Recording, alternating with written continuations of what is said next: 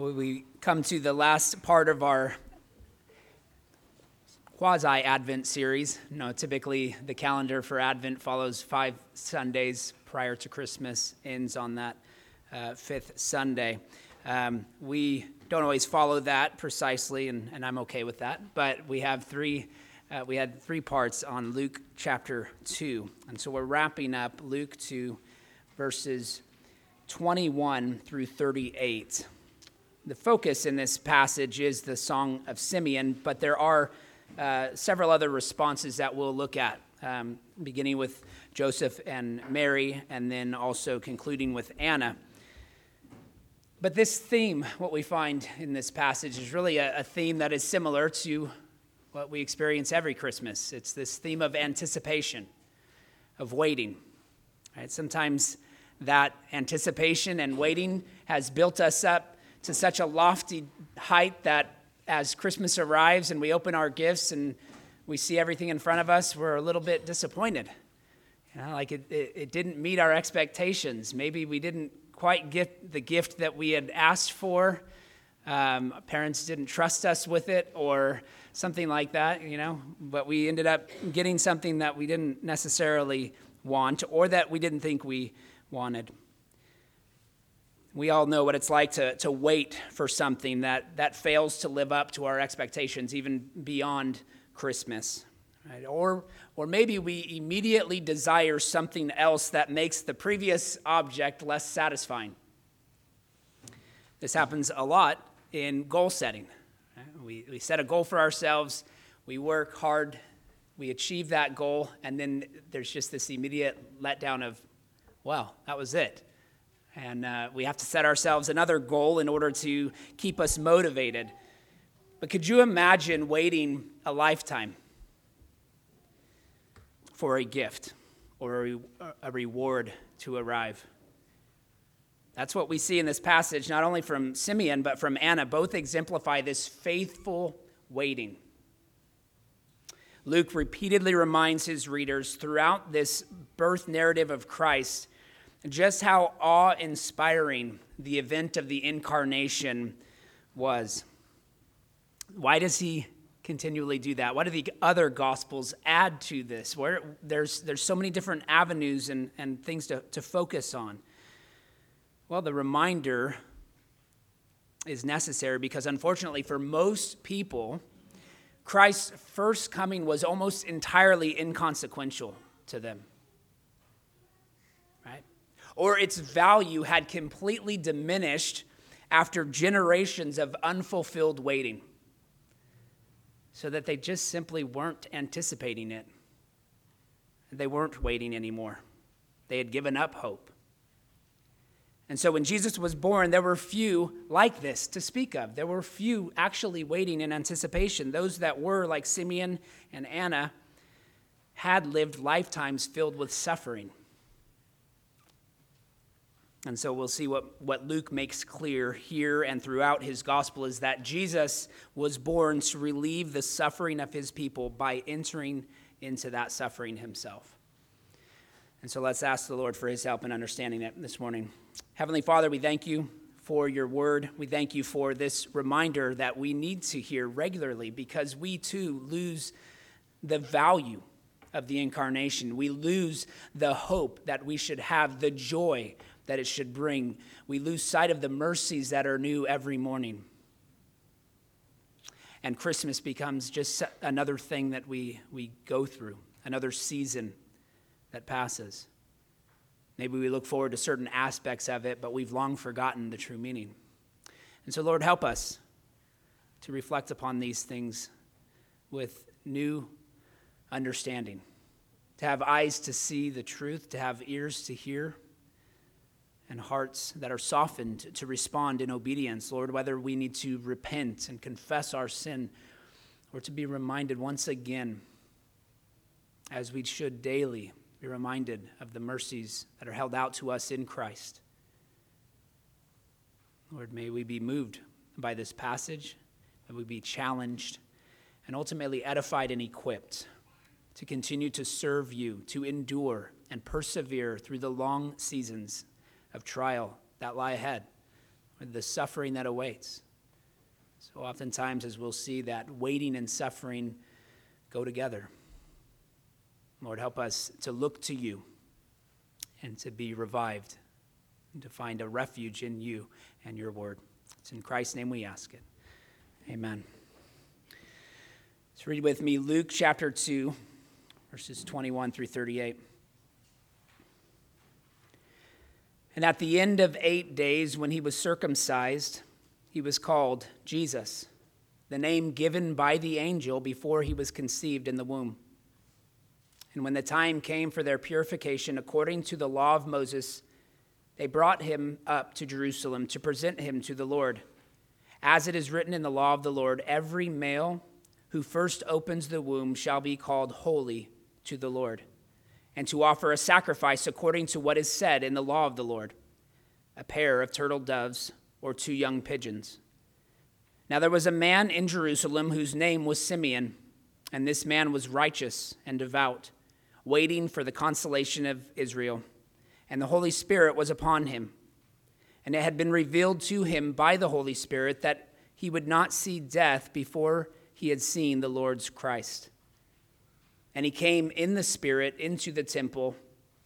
And when the parents brought the child, Jesus, to do for him according to the custom of the law, he took him up in his arms and blessed God and said, Lord, now you are letting your servant depart in peace, according to your word. For my eyes have seen your salvation, that you have prepared in the presence of all peoples, a light for revelation to the Gentiles, and for glory to your people Israel.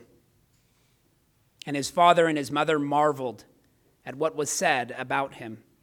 And Simeon blessed them and said to Mary, his mother, Behold, this child is appointed for the fall and rising of many in Israel, and for a sign that is opposed, and a sword will pierce through your own soul also so that thoughts from many hearts may be revealed.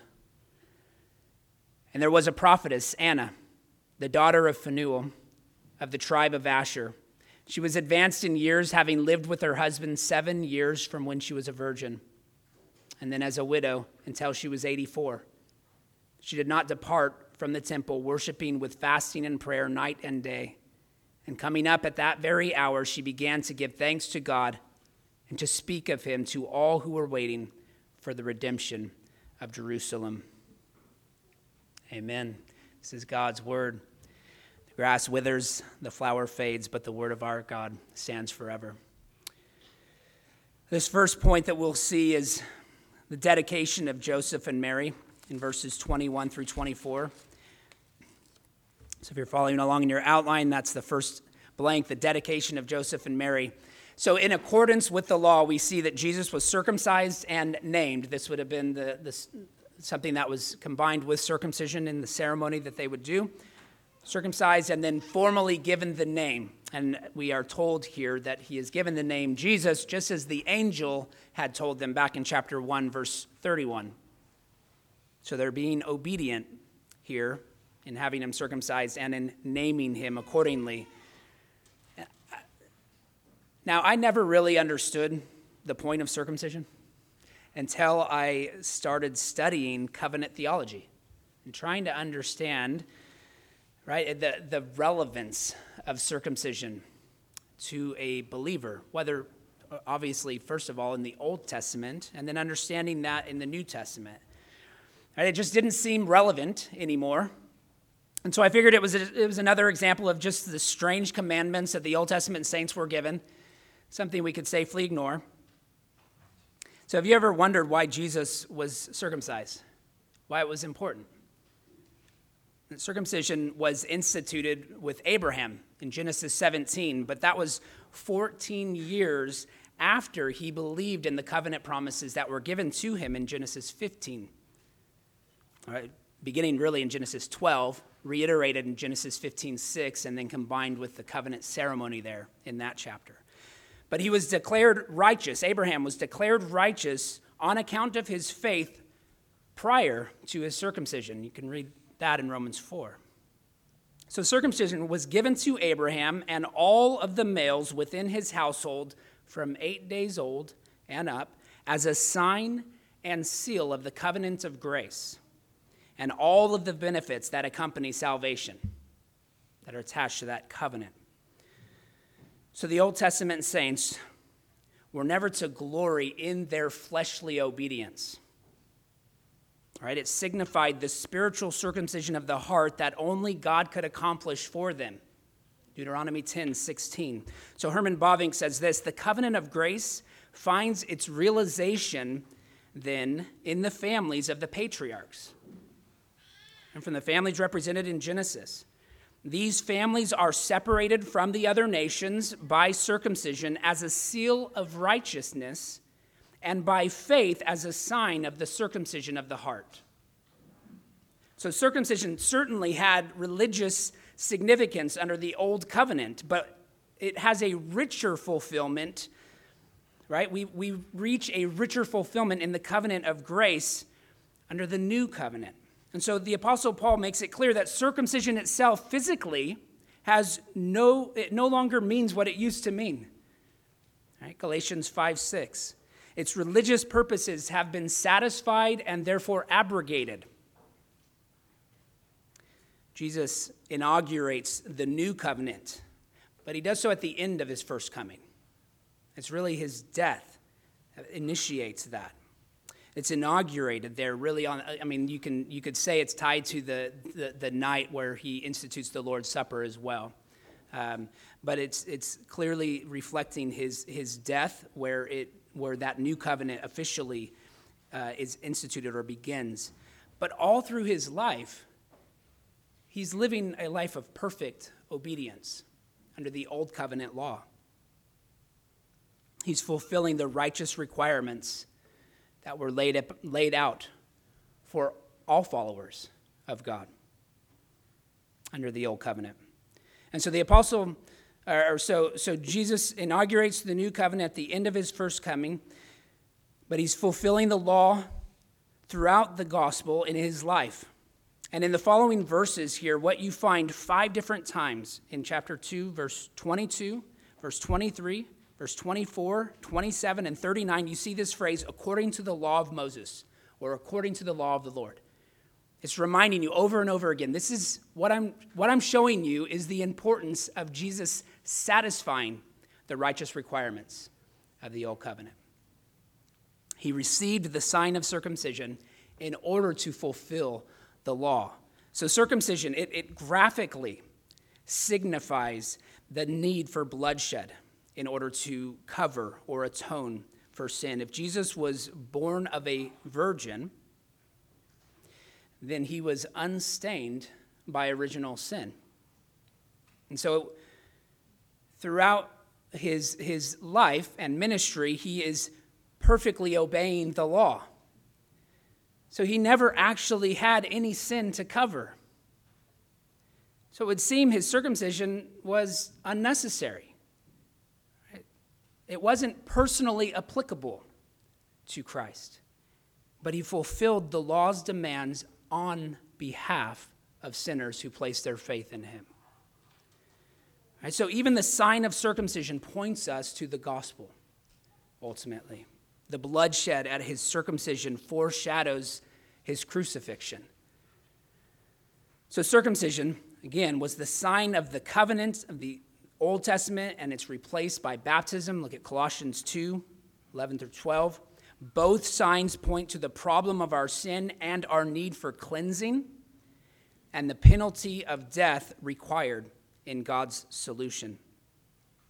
So, applying the sign of the covenant was circumcision, and it continues to be baptism now as God uh, sets apart. It's, it's the means by which we set apart our children. Right? It's applying the sign of the covenant to them.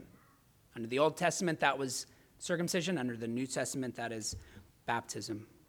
In both cases, it's applying the sign of the covenant. So it's meant for children. I know I, I just went, uh, uh, I belabored a little bit longer there than, than Luke does in this passage, right? But I want us to understand the, the importance of some of these things that have become a little bit obscure to us. Right, so then they follow this up with a purification. It says on the 40th day, uh, or, or that uh, on the 40th day after giving birth, the family would have made their way to Jerusalem, where Jesus was to be consecrated, and Mary would receive her purification. You see that in verses 22 through 24. Um, this is in line with, the, with Leviticus chapter 12, verses 1 through 5. So, once again, this ritual reflects an understanding that children were born in sin, and therefore the mother needed to be cleansed, needed to be purified. In this case, the, the child was not the sinner, but he came to bear our sin. 2 Corinthians 5:21. Now it says their purification, and some have suggested that that refers to both Jesus and Mary. It's, it's not, it's, it's actually a reference to Joseph and Mary. Um, you can see that from the way that Luke uh, uses the word later on, they, right? He says, when, when the time came for their purification according to the law of Moses, they brought him up to Jerusalem. So it's, it's referring to Joseph and Mary coming. So, what is what is the need for Joseph's purification? Well, there could be a number of explanations for that. Right? It's not typical that the husband is, is needed to go through this, um, this cleansing in the same way that the, uh, that the mother would have. But in this, at this right point, it, we, can, we can imagine that to, because of the situation they were in and where they gave birth, that Joseph was very heavily involved in the delivery of the child and therefore became defiled himself, became unclean. And so they both needed to be purified. Well, it becomes clear through the gift that they make, the sacrifice that they make, that they are a poor family. I've mentioned this before. Right? They only offer two birds because they couldn't afford the lamb that was required to give. So typically, you'd offer a, a bird as well as a lamb. In this case, they give two birds, which is a, a, um, an option in Leviticus 12:8, but it's for those who cannot afford the lamb. So it signifies to us of their poverty. And this offering represents that, that substitute that allows the family to redeem their firstborn. That's all explained in Exodus 13. So I'm making the point here that all of this, Luke is implying, is meant to, to carry out the Old Testament commandments, the Old Testament law, all of the ceremonies and institutions that were passed on to the people of God. This family is carrying out those laws perfectly. Well, what does it mean? I mean, what, what's the point of it all? I, I think these, these Levitical laws of circumcision and purification, they reveal the weightiness of approaching God. And one does not stand before God flippantly,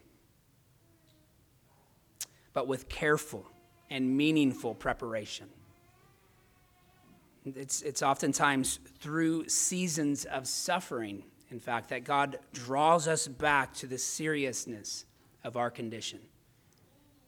And then in that sober reflection, we come to Him in a, in a right frame of mind. Right, so these religious rituals of the Old Testament, they, they did not re- represent hardship in themselves. In fact, they were the solution to the hardship of the people. And Joseph and Mary were privileged to celebrate the ceremonies. They didn't think of this as a burden upon them. They point, though, to the ongoing need for this rigorous obedience as they lived before God.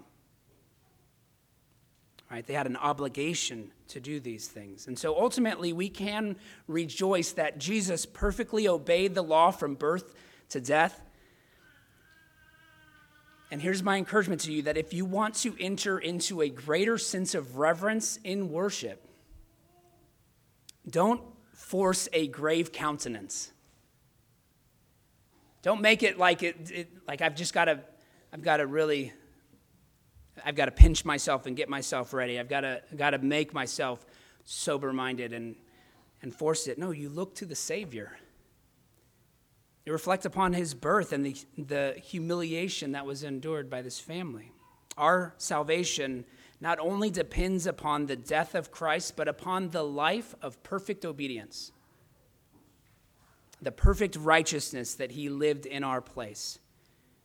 That begins from his birth. So, the ceremony of their purification in the temple allows them to hear this declaration from Simeon in verses 25 through 35. Now, the sheer amount of space that's given to this declaration and to the events surrounding Simeon's declaration or about Simeon, the amount of space that's given there compared to the actual words that we reflected on two weeks ago, 1 through 7, it's shocking.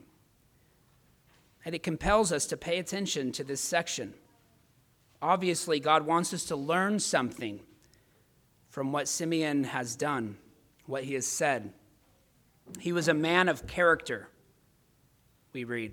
He was righteous and devout. He was waiting for the consolation of Israel. So, this points to the, the comfort and the deliverance, a theme that we've already heard many times this morning. This deliverance of the Messiah that would bring, that, that he would bring, he would rescue his people out of their suffering. And Isaiah 40, verses 1 through 11. So, Simeon was filled with the Spirit, and he understood that God would allow him to see the Christ before he died. He's filled with the Spirit, and by that, he has been informed through the Spirit that he would see the Christ before he dies. And so he knew this as the Spirit led him into the temple. And his anticipation then re- reaches this peak as he sees this couple entering with a child. He takes Jesus into his arms and he makes this declaration Now you are letting depart. Nunc dimittis in Latin. It's a song that, that we often sing. It, it, it comes from the words, Now you are letting depart. Those are the opening words of his blessing, declaring that he could now depart in peace. And so Simeon had, had seen the inauguration of God's salvation, the fulfillment of these promises that they had been waiting for. Jesus would bring revelation to Gentiles even as he represents the culmination of God's promises to Israel. So Simeon's declaration was recalled explicitly by James during the Jerusalem Council in Acts 15 14. Again, pointing to the significance of this passage here. A very significant point in apostolic age, James refers to Simeon and this declaration to understand how they could communicate to the Gentiles what was required of them. And so these words cause Joseph and Mary to marvel. In verse 33, and his father and his mother marveled at what was said about him. This is the, the same word that we looked at last week in reference to the people who heard the shepherds and wondered. It's, it's really an ambiguous term, right? It can be positive, it can imply negative feelings or senses. It can refer to someone who's extremely disturbed or highly impressed or deeply inquisitive. Right? Joseph and Mary here are astonished as they learn about their son from the words of Simeon's declaration. Maybe they were marveling that, that God would grant Simeon this blessed experience before his death, but, but it specifically says that they marveled about what was said about their son. So they're beginning to grasp more about God's intention for Jesus to be a light to the Gentiles. And we know from her song that Mary anticipated her child in chapter 1, verse 50 through 53, that, that the child would bring down the high and mighty and exalt the lowly. And so, this is why Simeon directs his attention to Mary and gives her some similar harsh news. Verse 34, and Simeon blessed them and said to Mary, his mother, Behold, this child is appointed for the fall and rising of many in Israel, and for a sign that is opposed. And a sword will pierce through your own soul also, so that thoughts from many hearts may be revealed. So Jesus would turn Israel on its head. And many would fall and many would rise. Jesus will be the object of opposition. This was prophesied in Isaiah 50 and 52. So, how would it affect Mary? It would, it would feel like a sword piercing through her soul.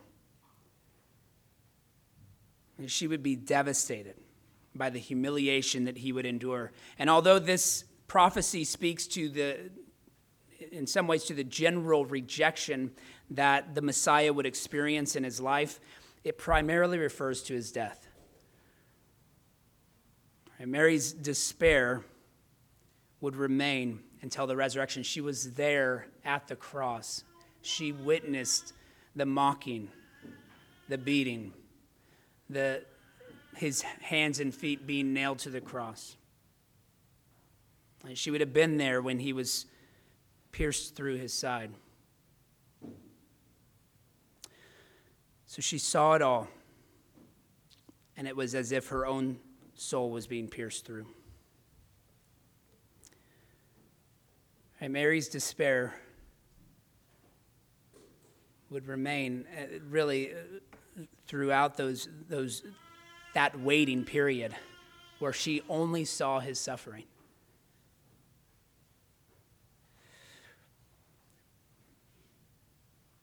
The sword imagery completes the thought of, of separating as well those who would rise and those who would fall on account of Jesus. Right? He is he's the rock upon which many will stumble, even though he's the only rock upon, upon which all must stand if they wish to see God. And so we know almost nothing about Simeon other than the fact that he had steadfast integrity to wait a very long time for the Messiah. And this was the single hope that characterized his life. This is the single thing recorded for us about him, other than those like James who are reflecting upon him. Wait, his waiting actually implies suffering. Why do I think that? Well, Romans 5 3 through 5 tells us that suffering produces endurance, character, and hope, all things which he exemplified in his life. So we might safely assume that whoever possesses these traits has gone through much to get there.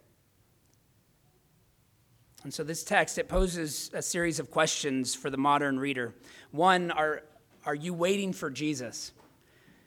And that Simeon waited for Christ to come the first time. We await his return. Do others know you as one who waits? One who is waiting for his return. Are you prepared to die? Right, as Simeon saw the fulfillment of God's promise, he was finally at peace. It's only those who believe in Jesus, regardless of age, that can answer correctly. And then lastly, do you still marvel at the gospel? And Mary and Joseph were astonished by the com- this, these compounding signs that God sent them. Mary was, think about this, Mary was probably 14 years old. I, I lose sight of that all the time.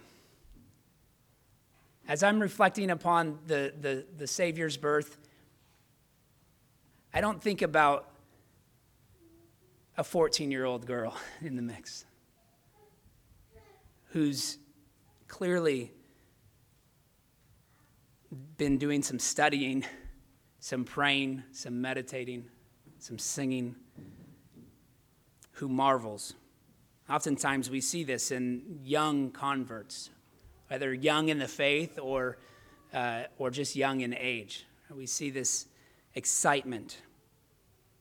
But marveling doesn't have an age limit.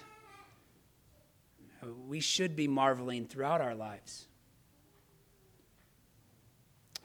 The key to answering each of these questions is the chief reason that Simeon endured. We see it three times.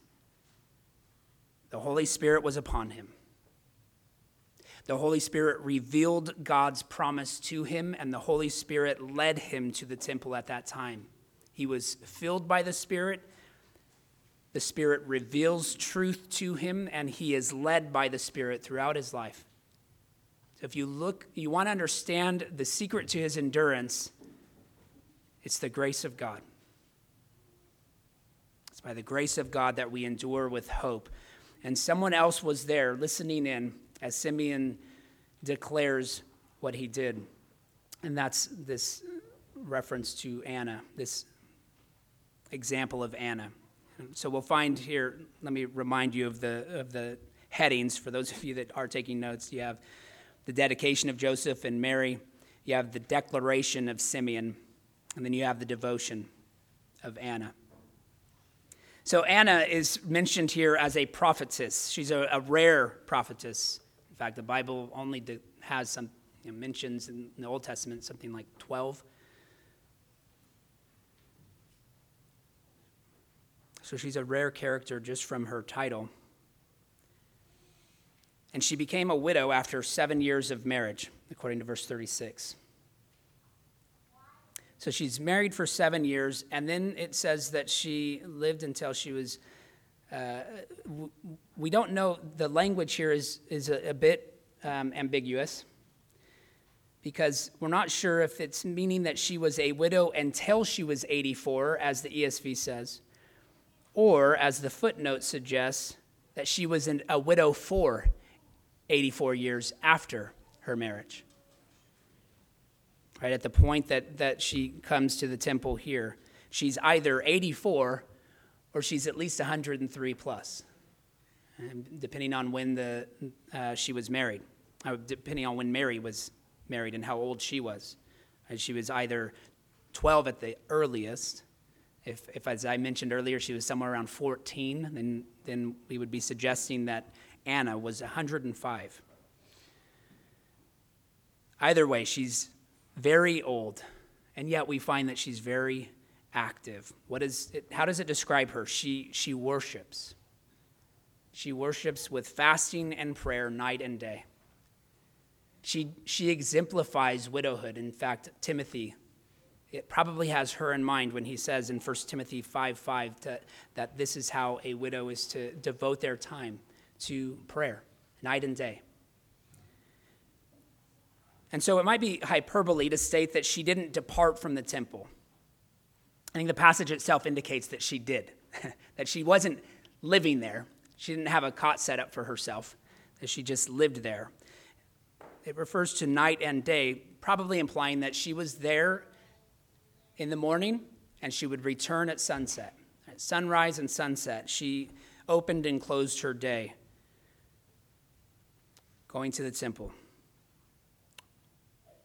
The expression that she was coming up at that hour also indicates that she was not there in the temple prior. Right? She came up at that hour, the same hour that Joseph and Mary were there with Jesus and Simeon. Okay, so Anna began to, to speak of Jesus after hearing Simeon's remarks. She begins to then share who Jesus is to everyone who's there, waiting for, for the arrival of the, the Messiah. She anticipated the same thing as Simeon. Anna came to the temple, thanked God for sending his son, and then told everyone she saw about the arrival of Jesus. So, Anna is described as someone who was committed to the routine, the routine of fasting and prayer. And these are aspects of a healthy spirituality. As we come to the, the close of another year, many of us are thinking about resolutions that we want to make, changes we want to adopt in 2022. According to a Gallup survey, the most common resolutions are to improve your personal finances, to stop smoking, to lose weight, and to get more exercise. N- nothing wrong with those if you want to take those on, but as Christians who desire to persevere with hope. We should emphasize resolutions that reflect that eternal destination. All right, the early church was known for their devotion to four things. In Acts 2:42, we did a series on each one of these back when we were preaching through Acts. A devotion to four things: the apostles' teaching, fellowship, the breaking of bread, and prayer. Those were the four things. If you asked, what, what is that church about? What are those people gathering for? Why do they do this every week? They're devoted to these things so commit yourself to the Bible, to reading the Bible. Set yourself a, a plan to read through the Bible, whether it be in one year, two years, three years, or just to continue to meditate upon it daily. Commit to being a hospitable Christian, to opening up your home to other saints, to fellowship with them. Commit yourself to understanding more about communion. That's when it says the breaking of bread, it's a formal language. It's the breaking of bread, the communion. It's, it's the service that they would enjoy weekly, according to Acts chapter 20, verse 7. As they were in the habit of doing when they gathered on the first day of the week, they would partake of communion. And so, if you're devoted to that, that means we should know something more about it. We should continue to explore and expand our knowledge of communion. And of course, these are not listed in any order of priority. We should also be devoted to prayer. And in conjunction with that, fasting, as we see in the example of Anna. See, the goal is not to display a, a legalistic commitment to religious rituals and it's so easy to turn it into that. That's not the goal. But it's to worship God with the peace of Simeon, with the gratitude of Anna, and with a tendency to marvel, like Mary and Joseph, at the grace of God. And so let's ask for his for the Spirit's help in doing this. Heavenly Father, we thank you. Lord, that, that we can not only see the gospel in the birth of Christ, we can see it even in the sign of circumcision. We can understand that it is only by faith in Him and His perfect obedience that we have access to you, that we come to you as children to a Father, knowing that you hear us and that you have the authority and the power to grant us what it is that we pray for. And so, Lord, as we reflect upon the example of Simeon and Anna, we, we are challenged. We are challenged to have that same integrity, that character that would endure much suffering, but maintain hope throughout it.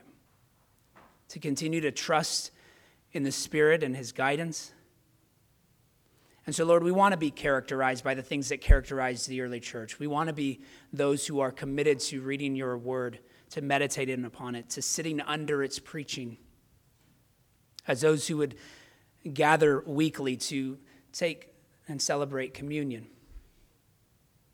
Lord, to, to be committed to in, enjoying fellowship and having people into our homes and going out with friends reflecting upon your goodness and your blessings in our lives. And Lord, always in all of it, to be prayerful, to be constant in prayer, to be lifting our desires up to you, to be giving you praise and adoration, to confessing our sin, repenting and hearing your assurance of pardon, to be thankful for redemption, and to bring all of our cares and our concerns to you, knowing that you care for us. So, Lord, help us to be that kind of person that as we enter into a new year, you would do a work in our hearts. It's in Christ's name we pray. Amen. Well, I invite you to stand as we sing our hymn of response, Silent Night, Holy Night, hymn number 315.